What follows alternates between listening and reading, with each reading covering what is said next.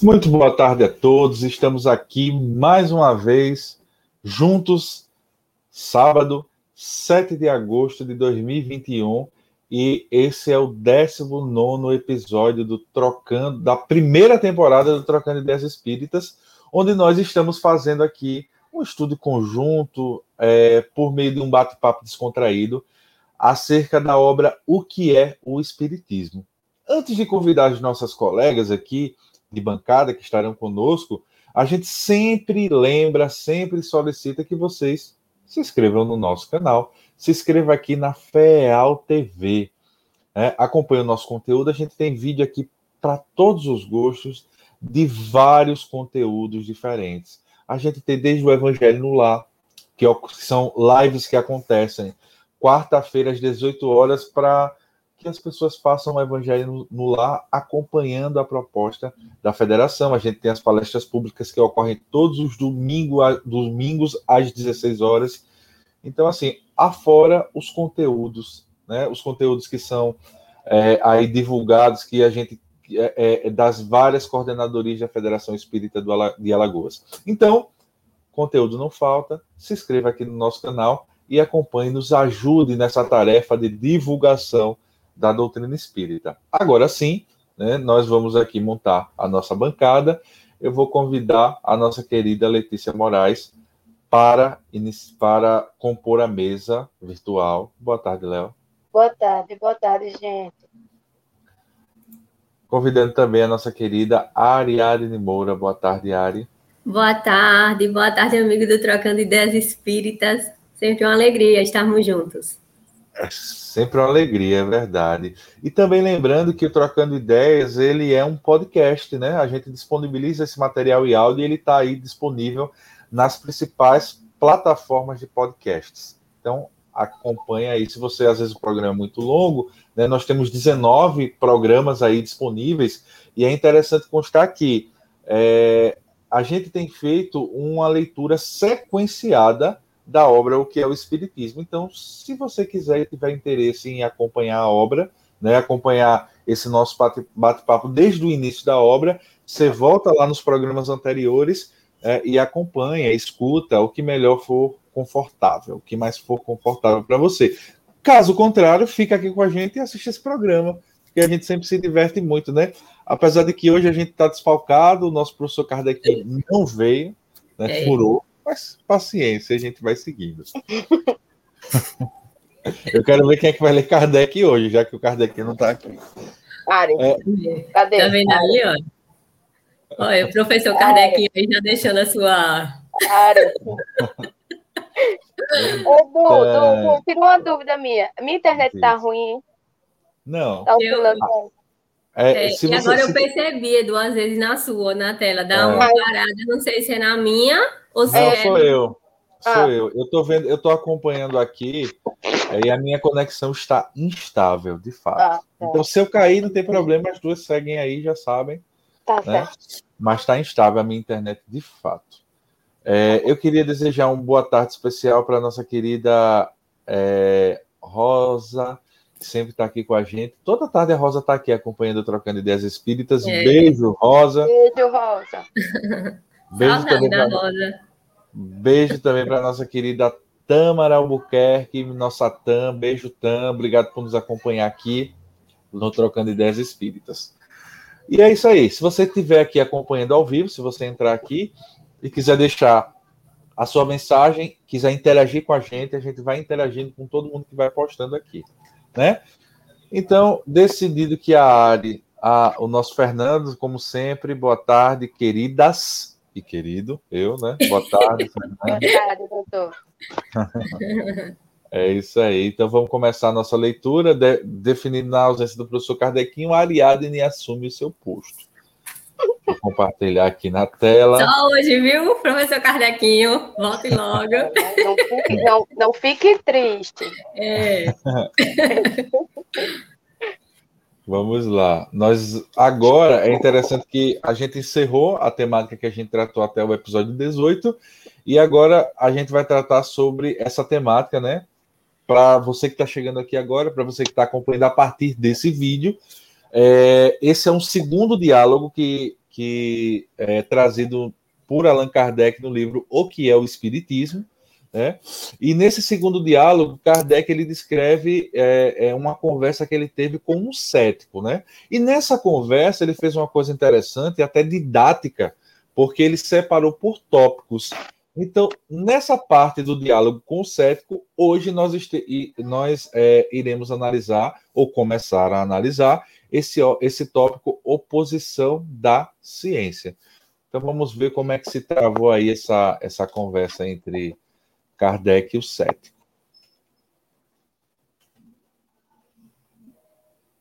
Ali? Não, Léo. Peraí, Léo? Ah, é. Perdão. Dissestes que vos apoiais em fato, mas é a opinião dos sábios, daqueles que os contestam ou os explicam de modo diferente do vosso, que se opõem a vós. Porque eles não deram a devida atenção ao fenômeno das mesas girantes. Se nisso houvesse notado alguma coisa séria, parece-me que não desprezariam fatos tão extraordinários e nem os repeliriam com desdém.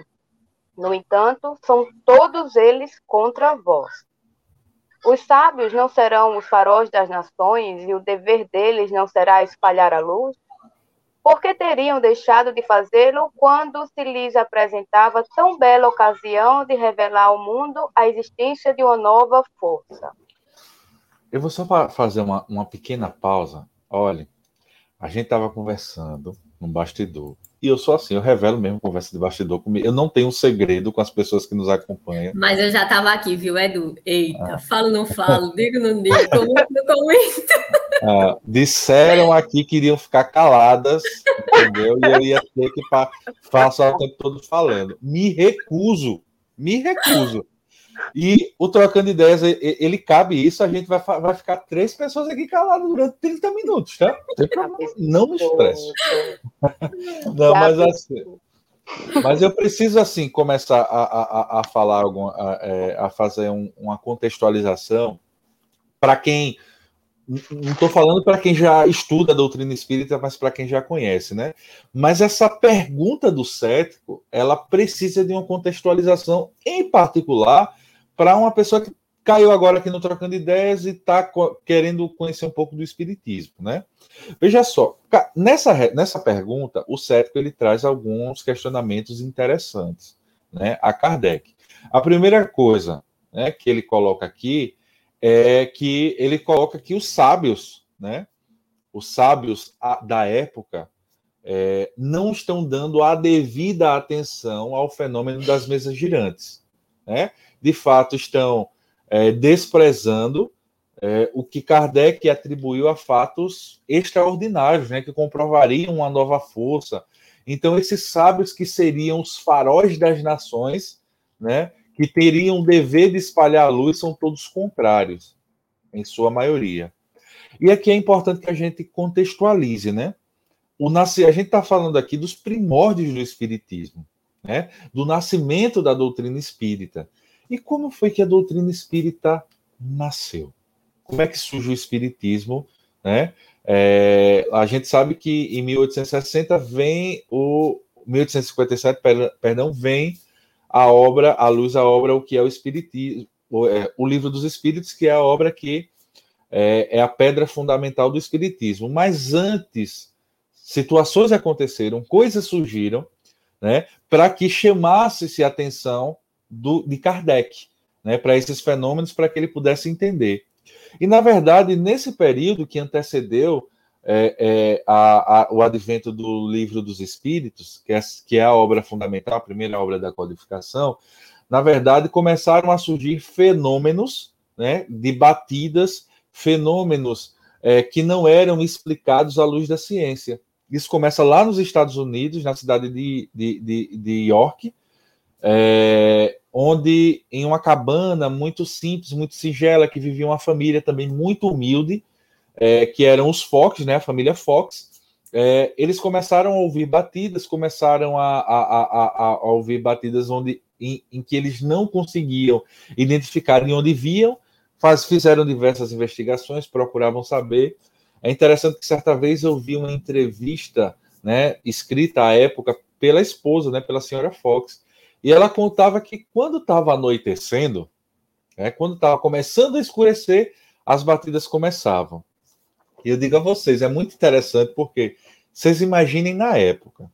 Se hoje, né, nos dias atuais, né, onde a gente tem vários avanços, além da própria luz elétrica e todas essas coisas, né, se a gente se depara, se talvez alguns dos nossos ouvintes aqui se deparassem com o fenômeno, né, espiritual, com a manifestação de um espírito, muito provavelmente iam ser levados a um medo muito grande, né?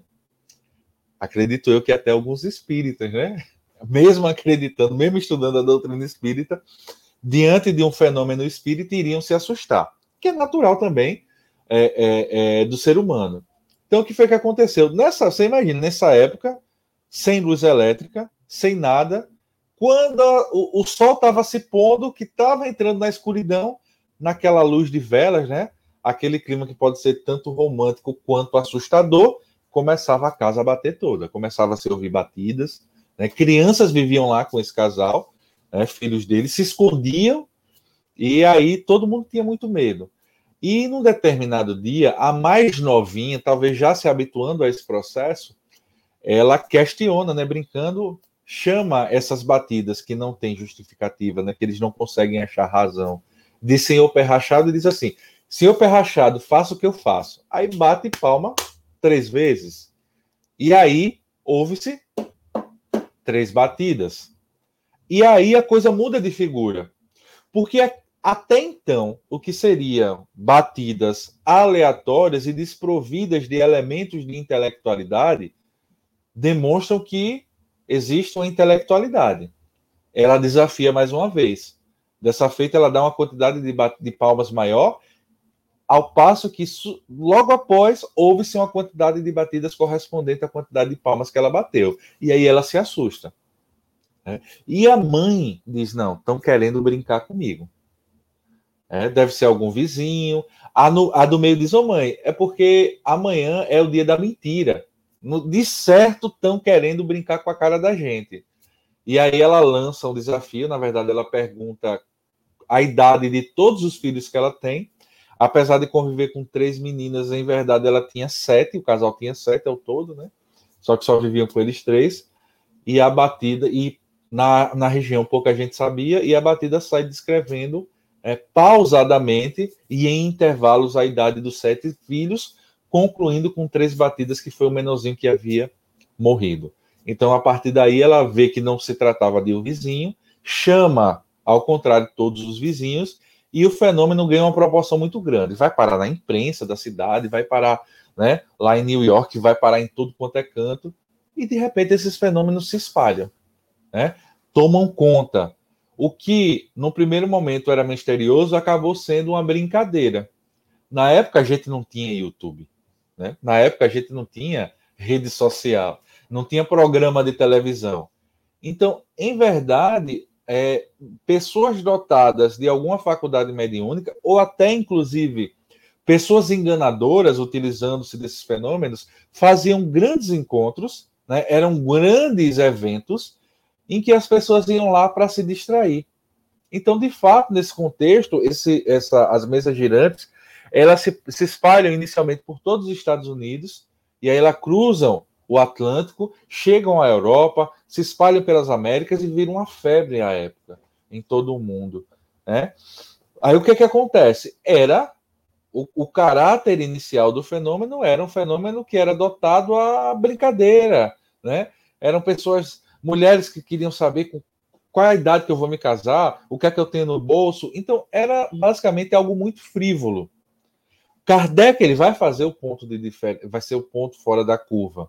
Porque enquanto as pessoas viam apenas brincadeira nesse processo, Kardec viu algo sério. E cientista como ele era, curioso, pesquisador, ele vai excluir todas as possibilidades daquele fenômeno que ele estava vivenciando ser um fenômeno provocado. e ser um fenômeno ligado às questões das ciências positivas conhecidas na época. Então, ele vai lá fazer uma pesquisa acerca do magnetismo, ele questiona e pesquisa acerca de se esses fenômenos não poderiam ser gerados pela própria eletricidade, ao passo que ele vai excluindo todos esses indícios por um único fator. Havia uma resposta inteligente. E quando você tem o efeito inteligente, consequentemente a causa precisa ser inteligente. E aí ele mergulha no plano espiritual. Ele pergunta: quem são vocês? Nós somos os espíritos. Mas o que são espíritos? Espíritos são as almas dos homens que viveram na Terra e morreram. E a partir daí Kardec vai, tal qual um viajante que adentra no país desconhecido, e sai colhendo informações, perguntando a um, perguntando a outro, e trazendo ali à tona a doutrina espírita. Muitos cientistas à época, a bem da verdade, foram comprovar que o fenômeno era uma farsa e saíram de lá convencidos da sua veracidade, né? A exemplo de William Crookes, que fora convidado pela igreja a comprovar que aqueles fenômenos eram fenômenos falsos. E quando, na verdade, ele se depara e pesquisando e atesta que os fenômenos, de fato, tinham a veracidade. Então, assim, a doutrina espírita vai se expandindo. Vários pensadores, vários estudiosos da época foram buscar respostas na doutrina espírita, se converteram à doutrina espírita, enfim. Mas, a bem da verdade, os cientistas, né? Os homens de elevado valor, os homens orgulhosos, os homens das ciências, eles achavam aquele fenômeno muito baixo, né? Não dedicavam verdadeiramente, não achava digno dos sábios mergulhar nos fenômenos que eram fenômenos de brincadeira. E aí julgavam que eram mentirosos, que eram enganadores, sem sequer buscar conhecer, pesquisar ou avaliar. E é exatamente neste ponto em que o nosso cético questiona Kardec. Se os sábios, né, que são o farol da humanidade, que são as pessoas que têm o maior interesse de trazer as coisas às luzes, não dedicam-se ao estudo sério do espiritismo, por que você está aqui dizendo que isso é verdade ou não? Esse é o ponto. O Fernando, ele diz assim, na introdução do Livro dos Espíritos, Kardec nos fala da ausência de autoridade de cientistas que, de forma leviana, sem estudo aprofundado, opinam sobre os fenômenos espíritas.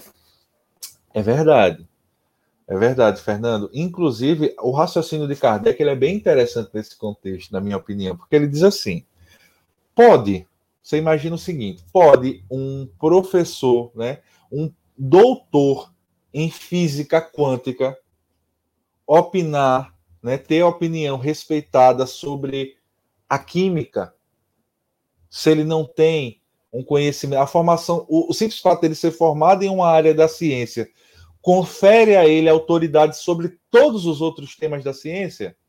E é óbvio que não. Então, o que a gente vê na doutrina espírita é porque, não, fulano, vamos trazer para o tempo atual. Se o filósofo, né, que hoje a gente está na onda dos filósofos, né? Se o filósofo, que são palestrantes, motivacionais, tal, a gente tem vários aí, entre eles o Pondé, esqueci o nome dos outros, Karnal, né? Não, se o sábio, se o pensador, ele, na sua autoridade, ele opina negativamente, então o que ele opina é verdade. Mas qual é a autoridade que ele tem? Se ele não estudou, se ele não avaliou, se ele não iniciou, assim como anos atrás se dedicou à sua ciência, onde ele alcançou notável conhecimento, porque sem dedicar estudo, a opinião dele deve ser levada em conta só pelo fato dele ser um doutor. Essa é a questão, essa é a introdução que eu queria trazer para vocês. Agora eu queria ouvir vocês, meninas.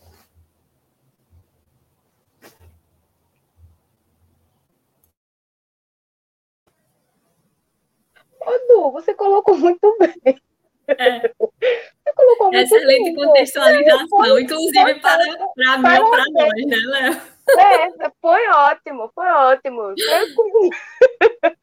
Não, é sério, não, sem brincadeira. Não, é verdade, você contextualizou o questionamento do cético. Aliás, eu acho muito interessante o cético, Qual foi o outro? Qual foi o outro? O primeiro? O questionador, eu esqueci. Foi o crítico. O crítico, né? Que eles fazem umas afirmações, mas é uma afirmação, assim, uma afirmação que, se a pessoa não for questionar, se não for pensar um pouquinho, vai dizer, não, é o sabedor de tudo, né? Porque ele afirma que todo mundo, todos os sábios das nações são contra, né, o espiritismo. Não acreditam, não valorizam, não aceitam, e ainda coloca, né? Se eles eu quero ver depois como é que vai ser dessa resposta de Kardec. Se ele vai voltar atrás e dizer que são os faróis das nações, aí aqueles que acreditam, ele vai dizer, não, alguns são fósforos das nações, os outros são faróis das nações. Vamos embora, então vamos ver a resposta de Kardec. Antes disso, boa tarde, professor Kardecinho. Olha, Kardecinho. Vamos embora.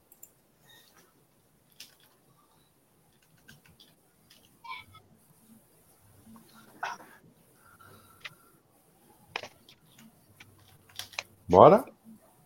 Ainda não... Abriu não, ainda. Agora. Traçastes o dever dos sábios de modo admirável.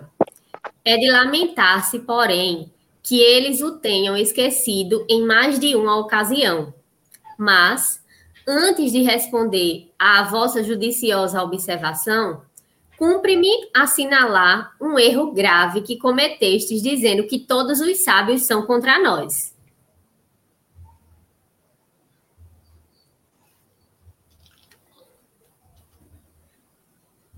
Deve estar muito lenta a minha internet, porque eu já passei aqui tem um tempão e ainda não apareceu para você, né? Não apareceu, não. Mas vai aparecer, tá chegando. Nada? Como vos disse há pouco, é justamente na classe ilustrada que o espiritismo faz o maior número de prosélitos. E isto em todos os países do mundo. Entre os seus adeptos, há um grande número de médicos de todas as nações. A gente faz alguma contextualização ou prossegue na resposta? Prossegue na resposta, olha, eu já passei aí, vai, aqui tá lento mesmo. Agora foi. Ora, os médicos são homens de ciência, os magistrados, os professores, os artistas, os homens de letras, os oficiais, os altos funcionários, os grandes dignatários, os eclesiásticos, etc., que se agrupam ao redor da sua bandeira, não são pessoas em que não se deva reconhecer certa dose de ilustração. Então, só há sábios na ciência oficial e nos corpos constituídos? Vamos separar, vamos comentar a partir daqui. Agora eu vou ouvir vocês dois, que eu já falei demais. Na verdade, aqui ele traça, né? Quando na resposta ele coloca... No final do questionamento do visitante, quando ele fala, a que atribuís que tenham deixado de fazê-lo, quando se não lhe tentava a bela ocasião de revelar ao mundo a existência de uma nova força. Fazendo essa contextualização acerca dessa questão do sábio. Mas aí, na própria resposta de Kardec, pelo menos num primeiro olhar, quando ele fala aqui, como vos disse há pouco... Deixa eu ver, viu, minha gente? Não, aqui. No parágrafo 1º. Cumpre-me corrigir um grave erro que cometeste dizendo que todos os sábios são contra nós. Na verdade, aí ele já abre, né, esse parênteses, dizendo, bom, não é bem assim, nem todos se colocam dessa forma. É preciso ainda alguns outros detalhamentos. E depois ele vem falando, né, da questão dos médicos, dos magistrados, dos professores, das pessoas de classe. E aí ele questiona, admite-se erroneamente que os sábios só se encontram na ciência oficial e nos corpos constituídos, o que, em verdade, a gente observar de forma mais, né, com maior vagar, a gente vai perceber que não só aí reside, né, essa ideia.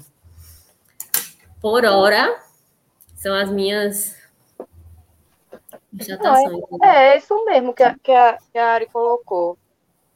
Agora, eu acho... Não, Du, eu acho melhor... A Ari vai ler mais um pouquinho, aí eu comento, porque aí eu junto tudo. Certo. Viu? É uma coisa interessante, assim, sabe, que me remeteu a essa resposta, é que até hoje o movimento espírita ele é marcado muito por isso, né? A gente tem as associações médico-espírita, né? A gente tem a AME aqui de Alagoas, a gente tem a AME de Arapiraca, a gente tem... aliás, a gente tem também a AMI Brasil, a gente tem a Associação dos Magistrados a níveis estaduais e a níveis federais também. E é muito interessante isso, porque a gente vivencia muito disso. A gente tem ainda, a gente tem também grande número de pessoas, cientistas, sábios, que se dedicam à doutrina espírita, né? Eu me lembro quando a gente teve a primeira edição do encontro que a AME propicia, chama-se MEDNESP. Eu não me recordo agora exatamente qual é a definição da sigla, mas é um encontro promovido pela Associação Médica Espírita do Brasil. E, assim, é fantástico, sabe? Você assistir esses eventos, eu não sei se vocês já tiveram essa experiência.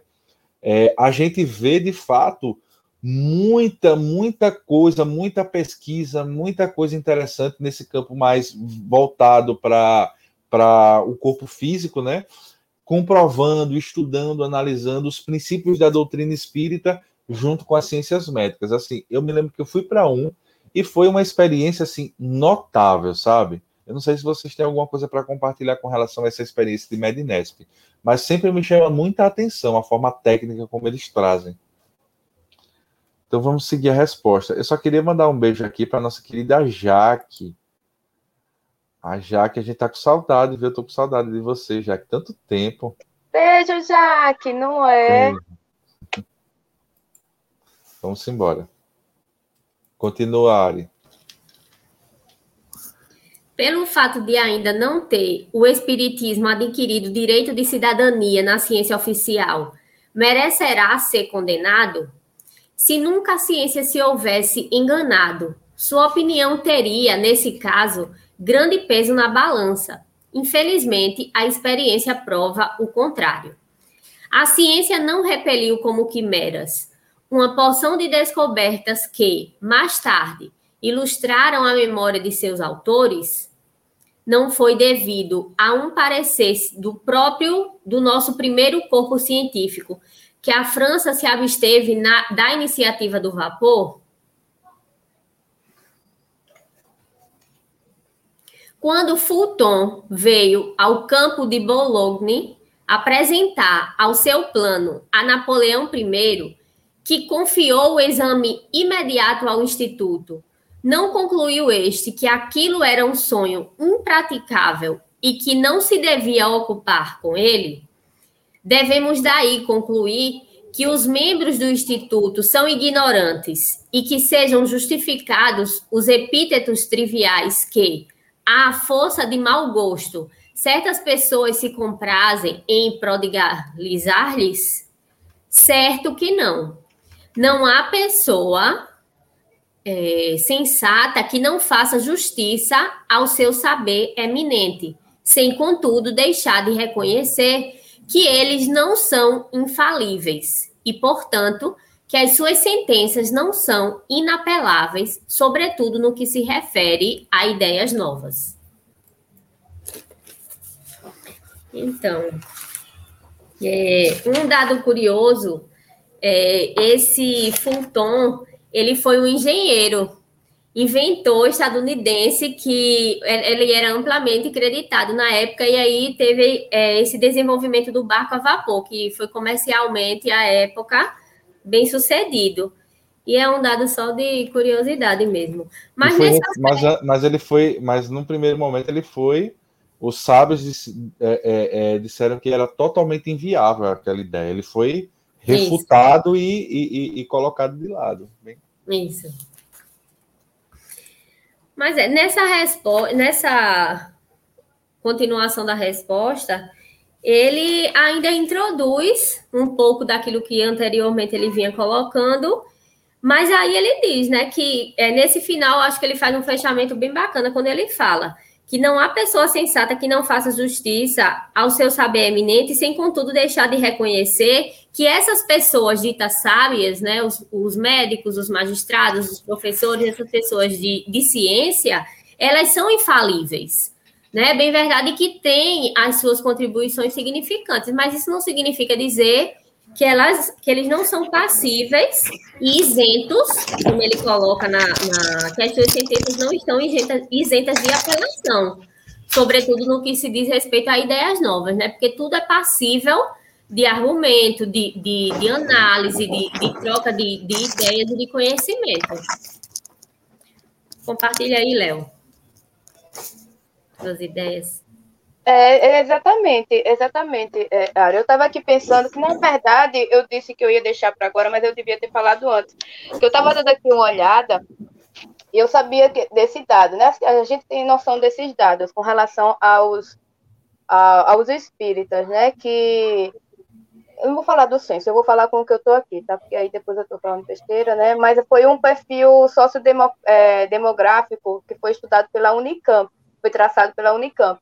Né, que demonstra que os espíritos, entre esse grupo religioso, é o mais escolarizado e o mais rico que outros grupos religiosos brasileiros, né? E Kardec sempre coloca, não que isso seja... É só o perfil, tá, gente? É só uma questão de perfil mesmo, porque a doutrina espírita, ela é para todos, né? Ela é para todos, tanto que tem pessoas de um saber notável que não tem condições ainda de assimilar, né? Nem assimilar, por exemplo, o Evangelho de Jesus. Então, é para todos. Então, Kardec, ele sempre vem trazendo como forma, aí ele está assim, certíssimo, como forma de embasamento, né? De trazer apresentar uma verdade da doutrina, né? Dos fenômenos, trazendo essas mentes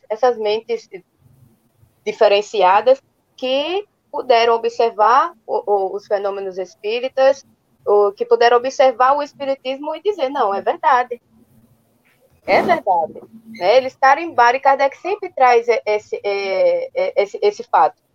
E, trazendo agora para esse momento, às vezes, agora eu me questiono, às vezes, porque até hoje a doutrina espírita, ela é mais, não é mais, eu procuro uma palavra,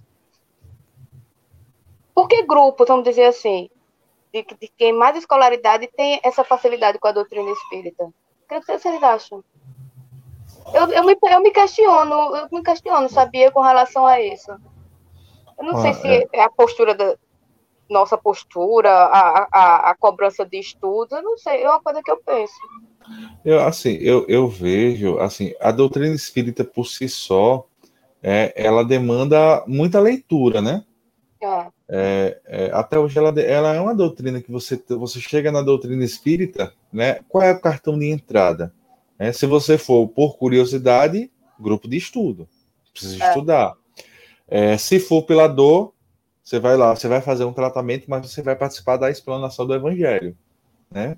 Leitura, livros, obras, o conteúdo espírita é muito rico e muito amplo.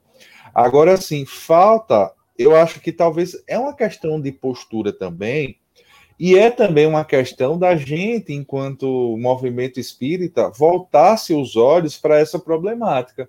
Porque eu não sei se quando a gente chega e começa a participar de um estudo, a gente vê que ele é muito acessível, né? Eu mesmo já participei de estudo, a época em que eu iniciei mesmo, com pessoas que não sabiam ler, com pessoas que tinham deficiência visual, e elas são respeitadas e muito acolhidas. Sim. Mas o próprio aspecto, talvez, acadêmico, né, faça com que a pessoa se sinta inibida de participar, sabe?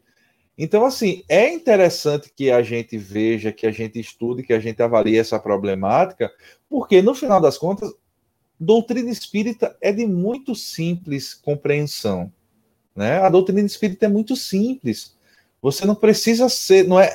Eu me lembro que uma vez eu fui tentar ler a obra Uma Breve História do Tempo, né, do Stephen Hawking, que, segundo os especialistas, ele escreveu justamente para o público leigo, né, para o público que não tinha nenhum tipo de conhecimento. Eu passei vergonha, gente. Eu juro por Deus. Eu detesto parar de ler o livro na metade. E esse livro eu avancei alguns capítulos com muita dificuldade e abandonei.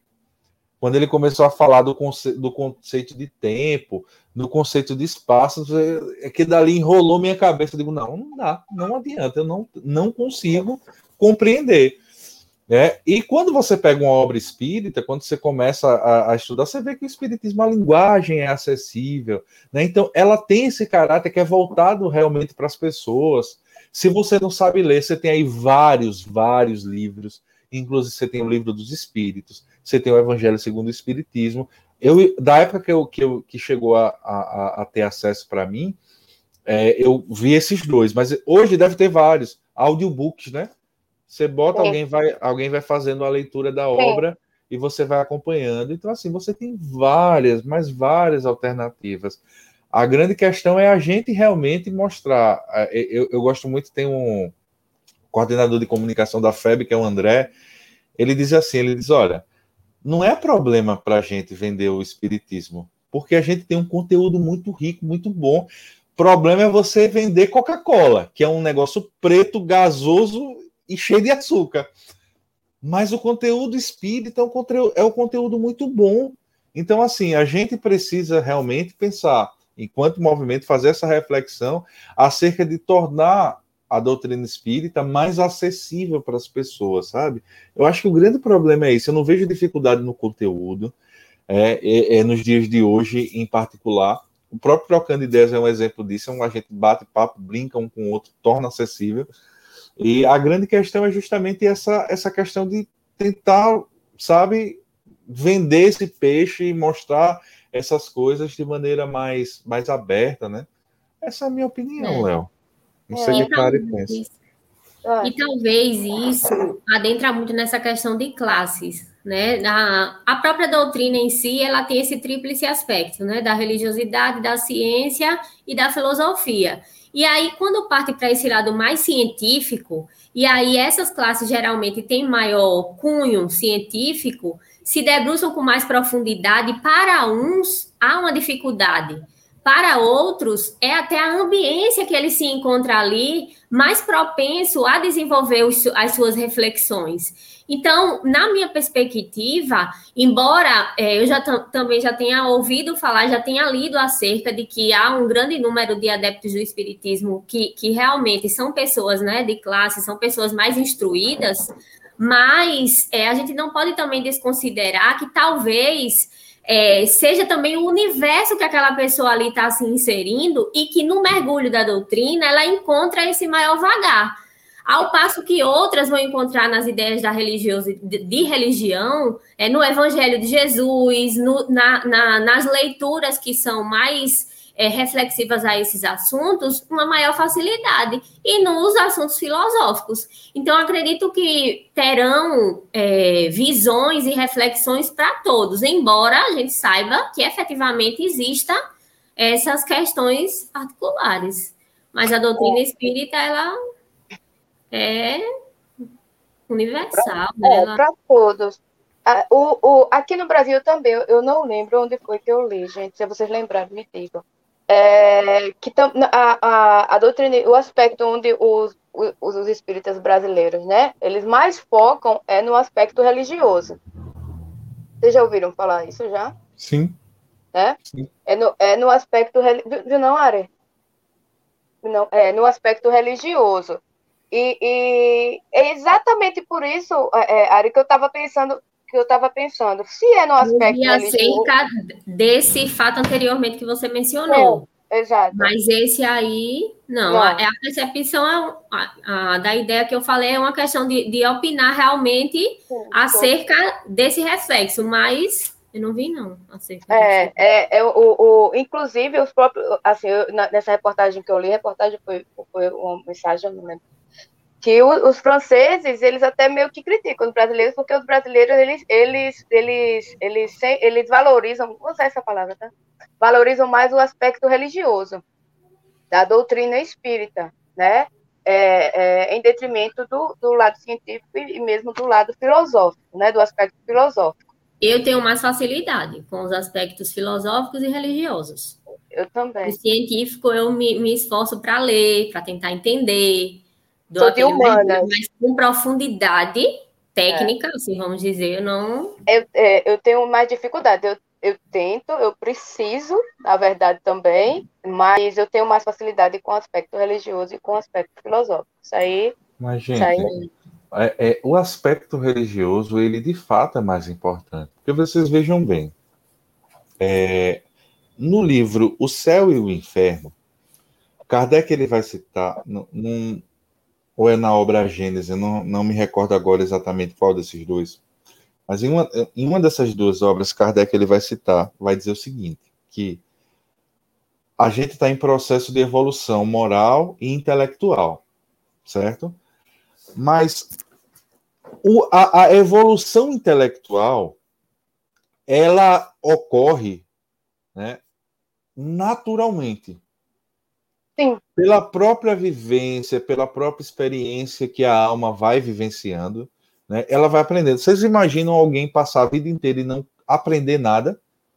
A gente está o tempo todo aprendendo alguma coisa, lendo alguma coisa, é algo no trabalho que nos concita a conhecer algo novo. Então, é muito difícil você não avançar, né, você não evoluir intelectualmente. Então, ela faz parte da marcha natural.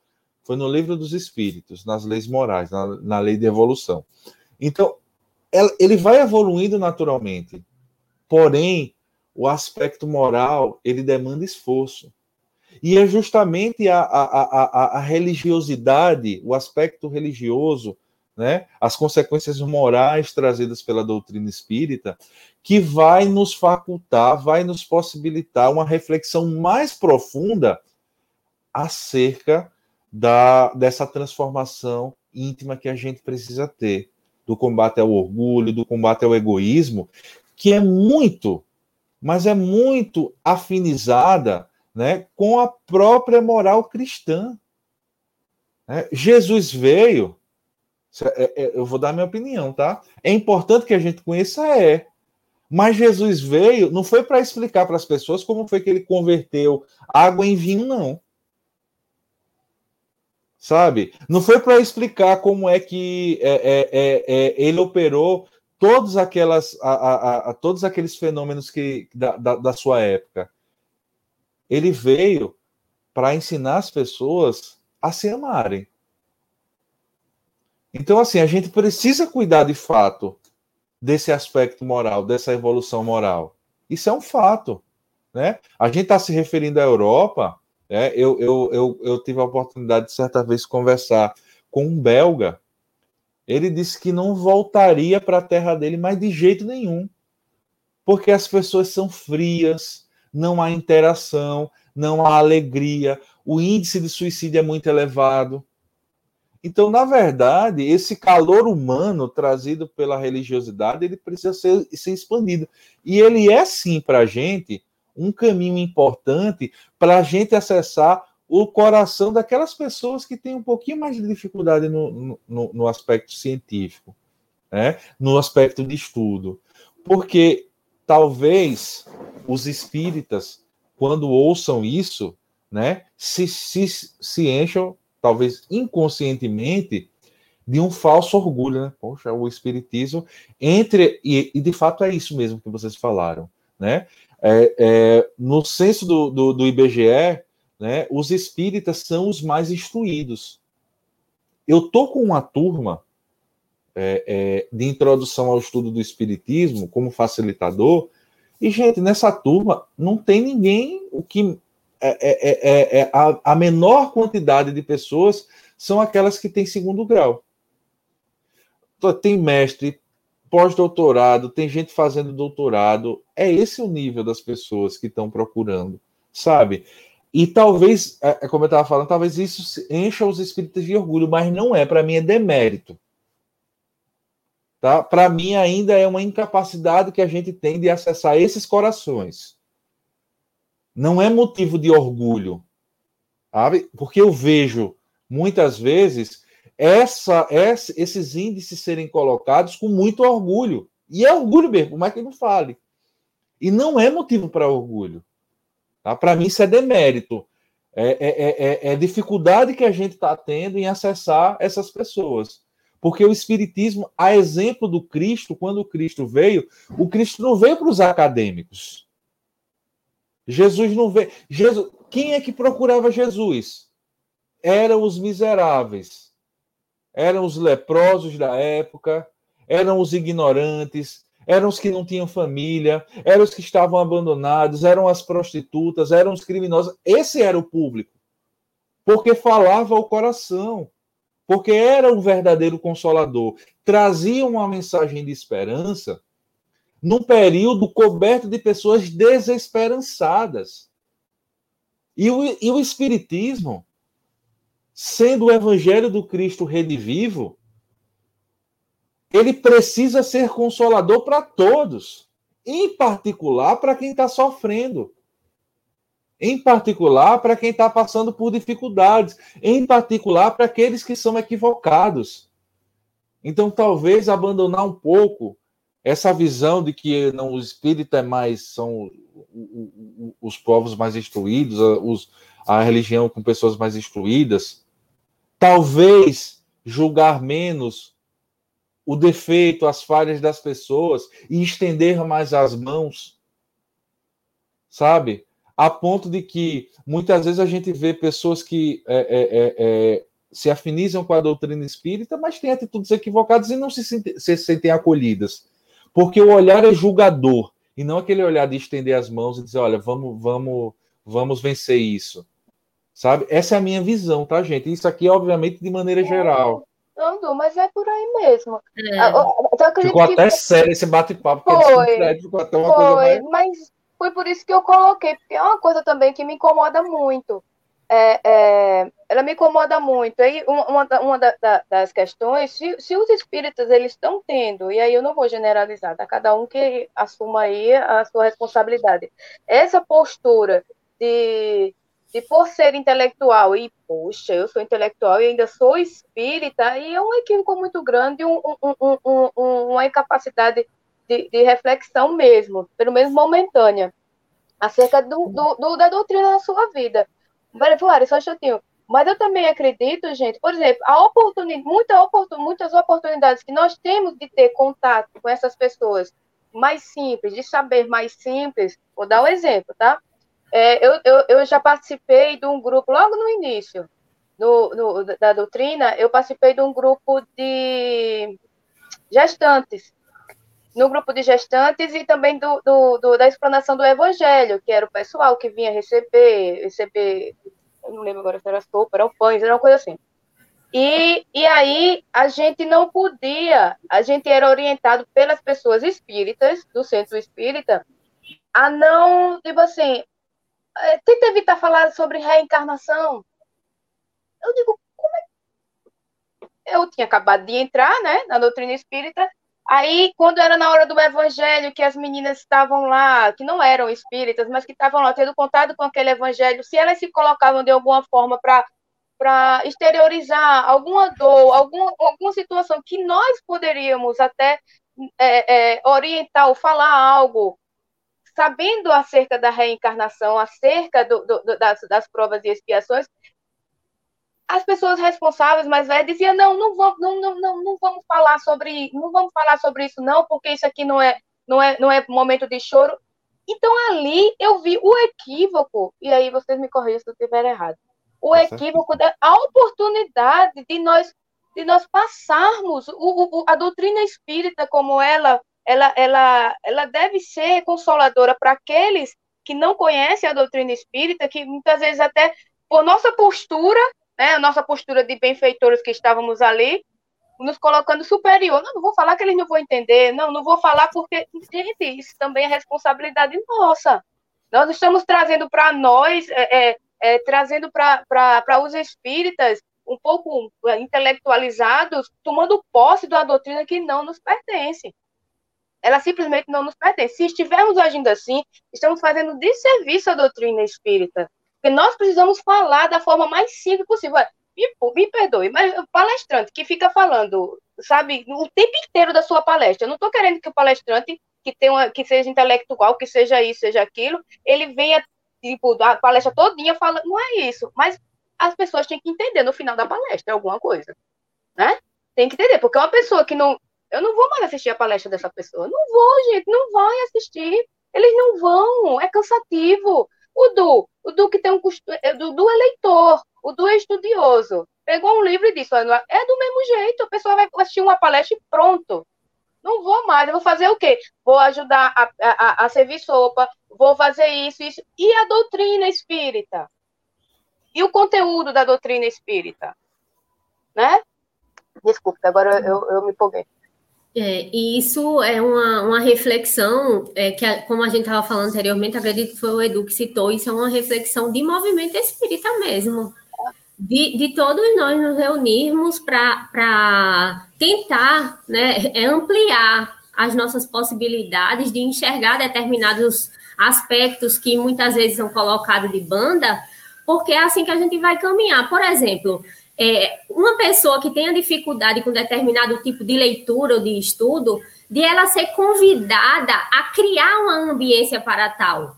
Porque, de fato, tem certos livros, tem certos temas que bloqueiam o indivíduo, ou que retardam a leitura, ou que desanimam, ou que... Existem vários fatores. E acredito que cada um vai repercutir de uma forma. Mas quando você parte... quando você se desliga, né, dessas questões, e quando você parte para algo mais direto, né, não, vou me colocar aqui, vou colocar a minha mente, vou me predispor a refletir acerca disso, sem os preconceitos. Talvez a gente consiga avançar e não dizer assim, como você falou, Léo, ah, não, isso aqui não é para fulano, ele não tem esse alcance, ele não vai conseguir... Não, ainda que o próprio indivíduo, ali naquele momento, tenha um choque de realidade, né? Não, realmente, de fato, eu ainda preciso mergulhar em outros aspectos para me aprofundar nesse. Mas isso não significa dizer que a pessoa não tenha propriedade para tal. Porque as possibilidades, elas são muito amplas. Mas é isso. Ó, gente, eu achei muito interessante a fala da Léo, sabe? É muito interessante mesmo, porque eu vi isso acontecer também. A gente tem um trabalho, é um trabalho que já tem uns 6 anos.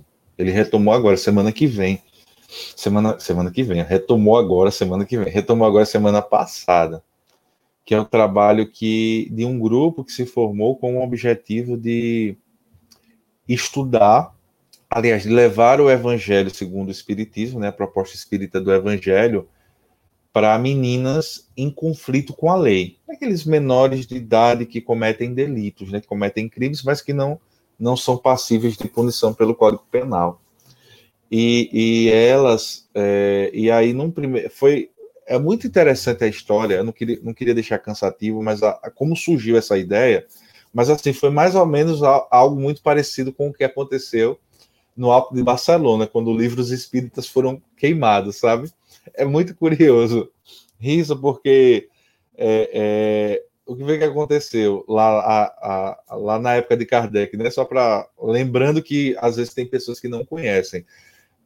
Kardec, ele remeteu algumas obras, o Livro dos Espíritos, o Evangelho segundo o Espiritismo, o Livro dos Médiuns, para ir para outro país, né? Para ir para a Espanha. Quando chegou na Espanha, o material foi apreendido e os livros foram queimados por ordem do Bispo de Barcelona. E foram queimados em praça pública. E ao invés de impedir a disseminação da ideia espírita, isso serviu de uma curiosidade muito grande, né? As pessoas se interessaram. O que é isso? Por que isso é proibido? Deixa eu descobrir, eu quero saber. E aí ajudou na difusão. E com essas meninas aconteceu o parecido. Foi, na época a gente tinha uma pessoa lá que era de outra religião, né? Que eu não vou citar aqui, que não é o caso, e começou-se a fazer doações de livros espíritas. Ele se incomodou, pegou todos os livros e trancou. E aí o que foi que aconteceu com aquelas meninas que estavam lá internadas? O que é isso? Por que não pode? Ah, porque eu quero, porque eu não quero, tal. Foi. Tiveram acesso aos livros de novo. A partir daí surgiu a ideia da gente falar um pouco sobre espiritismo, ideia essa que já está aí há anos. E uma das coisas, quando a gente começou a discutir a formatação desse trabalho, uma das coisas que uma pessoa sugeriu foi dizer o seguinte: olha, não vamos falar que é espírita. Olha a síntese, por quê? Não porque tem muito preconceito, né? Porque culturalmente nas regiões onde elas estão, né, é uma coisa que é muito repudiada, tarará, tarará, tarará. Não. Nós somos um grupo espírita. A gente vai levar a evangelização espírita.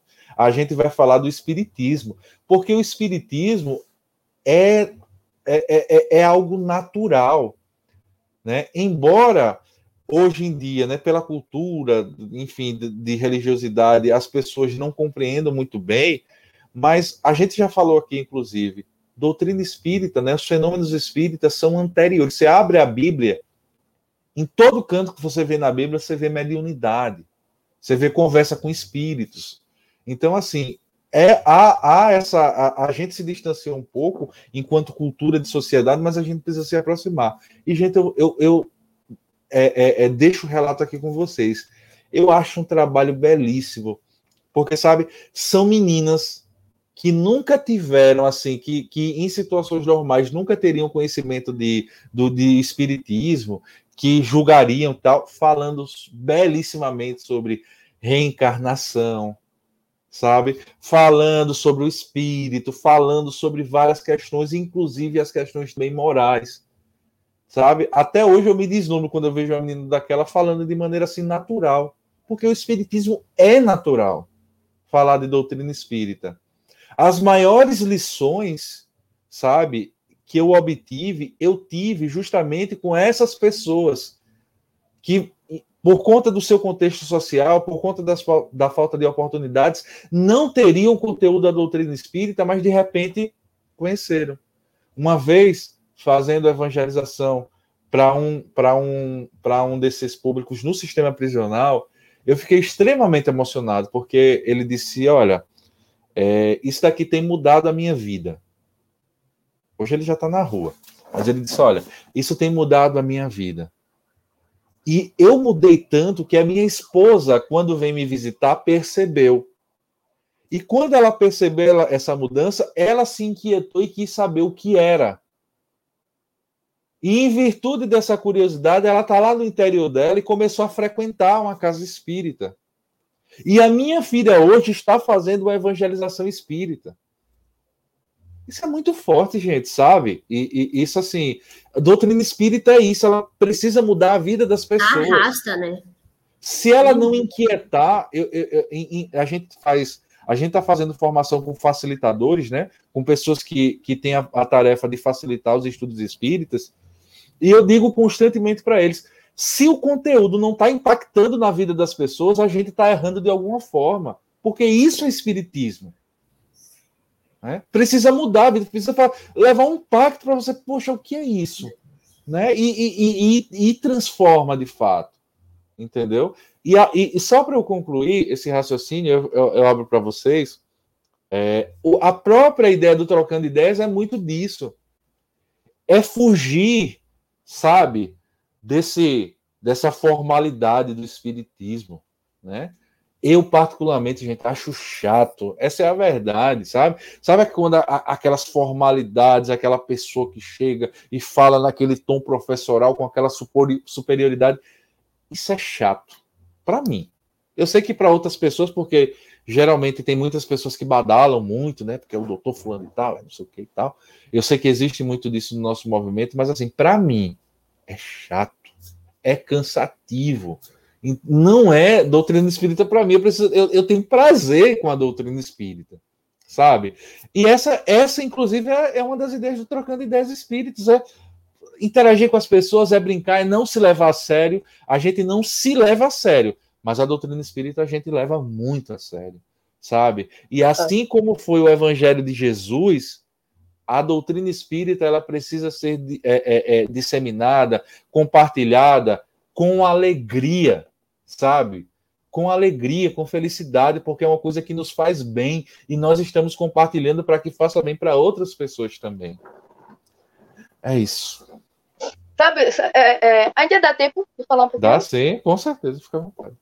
Uma coisa também que me incomoda, não sei se incomoda vocês, é a questão a questão que algumas pessoas fazem, de, por exemplo, palestrante e tal, o Eduardo. Aí, se o Eduardo for médico, aí tem que dizer que o Eduardo é médico, que não sei o quê, que não sei o quê, que não sei o quê, que não sei o quê. Qual é o assunto que ele vai falar? Ser de perfeitos. Né? Evangelho. Aí vai o outro. Aí o outro é o juiz, que não sei o quê, que não sei o quê, que não sei o quê. Algumas pessoas fazem questão. Eu não estou falando que os palestrantes fazem essa questão, tá? Eu estou falando que muitas vezes a gente, para a gente vender a palestra, a gente informa que o palestrante é uma pessoa instruída, né, capacitada, mas assim, eu particularmente eu gostaria de ouvi-lo, né, sobre o Evangelho, né, que o profissional, o lado profissional não vai, para mim mesma, não vai interferir no que ele sabe, no que ele vai explanar sobre o Evangelho, por exemplo. É claro que por as características de cada um, quem tem mais facilidade, que, ligados ao médico, por exemplo, vai ter maior facilidade, ou não, mas da parte da ciência, do aspecto da ciência, como eu brinco, eu sou de humanas, da parte filosófica, ou a parte religiosa, isso vai interferir, claro, na forma como ele explana e no que ele tem mais facilidade. Mas não deveria, eu acredito que não deveríamos, sabe, vender o lado profissional dos palestrantes. Eu tenho uma história engraçada para contar, sabe? Hoje não, porque assim, como a gente faz esse trabalho, né, a gente acaba dando a cara, não é que a gente é perfeito ou faz um trabalho fora da curva, não é nada disso. Mas a gente está na federação, a gente dá a cara, né? Basicamente a gente mete a cara na frente e inevitavelmente as pessoas passam a conhecer. Mas logo no começo, quando eu comecei o trabalho dentro da federação, alguém me ligou de uma determinada casa espírita, que eu não vou citar o nome, e disse, olha, é porque a gente queria convidar, na época eu fazia palestra, hoje eu diminui um pouco porque eu estou dando muito foco nas aulas, nas capacitações. Aí ligou e disse, olha, porque a gente queria convidar você para que você viesse aqui na nossa casa, fazer uma palestra no dia tal. Mas falou com muito tempo de antecedência, gente. Tipo, era uma coisa de 2 meses antes. Eu confirmei, tá, tudo bem, tá, obrigado e tal. E agendei lá no meu celular, né? Quando foi na data aprazada, um dia antes, o celular me chamou, eu lembrei do evento, fui lá. Gente, quando eu cheguei lá, eu me senti tão pequenininho, sabe? E olha que eu sou... Vocês só me veem sentado aqui, quem tá na televisão, né? Mas eu tenho quase 2 metros de altura. E eu, quando eu cheguei na casa, eu disse, ah, vou lá, tudo bom, não conhecia ninguém, né? Até hoje eu nunca dei uma palestra naquela casa, eu nunca fui lá depois desse dia, né? Nunca fui chamado nem nada.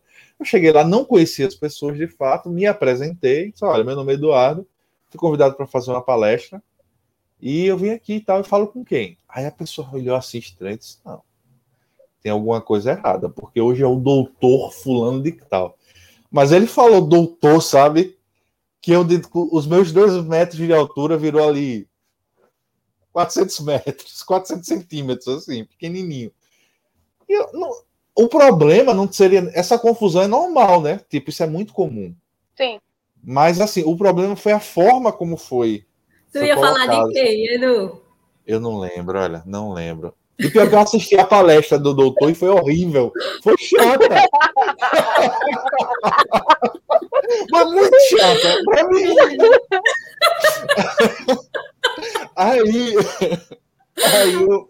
Aí não, mas olha, se preocupe, não se sente ali. Aí eu sentei lá no cantinho, fiquei lá quietinho.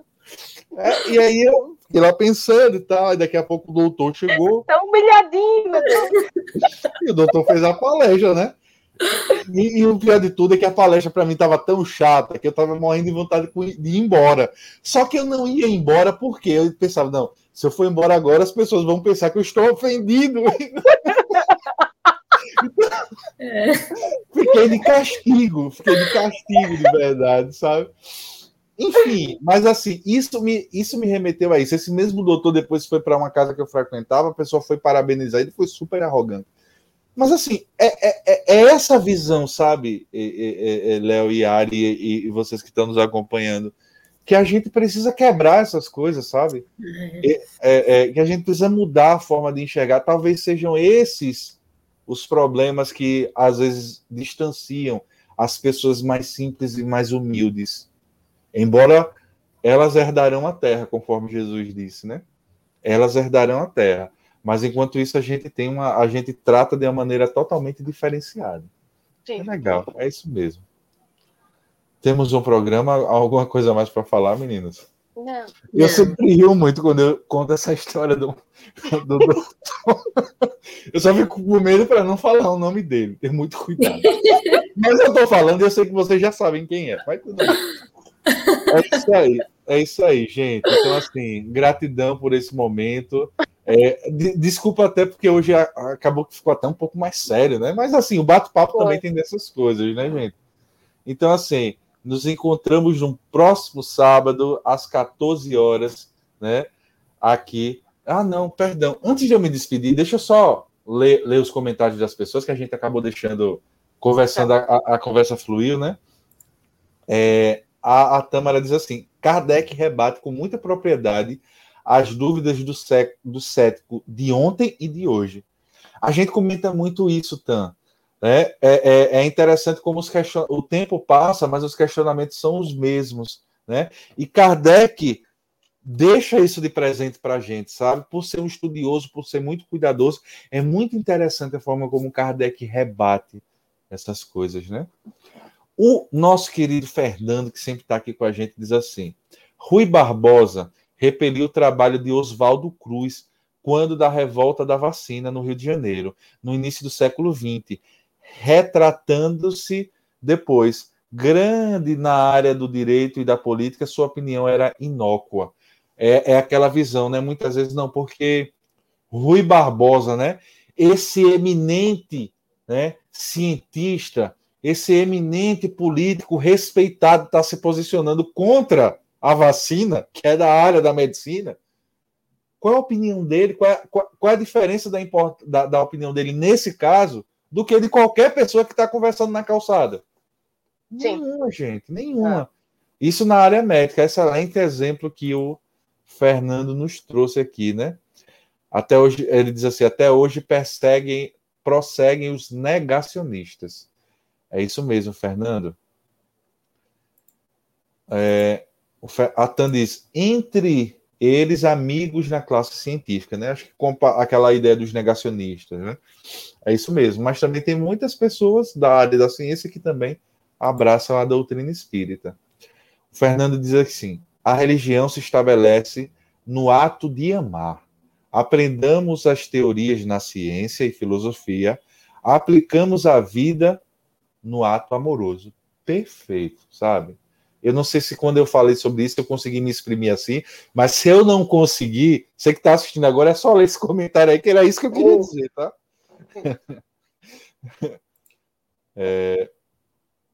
Aí o Fernando diz assim, daí não ser o espiritismo uma religião exterior, mas o culto interior à grandeza de Deus e à beleza da vida. Perfeito, Fernando, com você, como sempre, você muito pontual. A nossa querida Renilda Albuquerque colocou aqui, assistindo. Que bom, continue assistindo a gente, Renilda.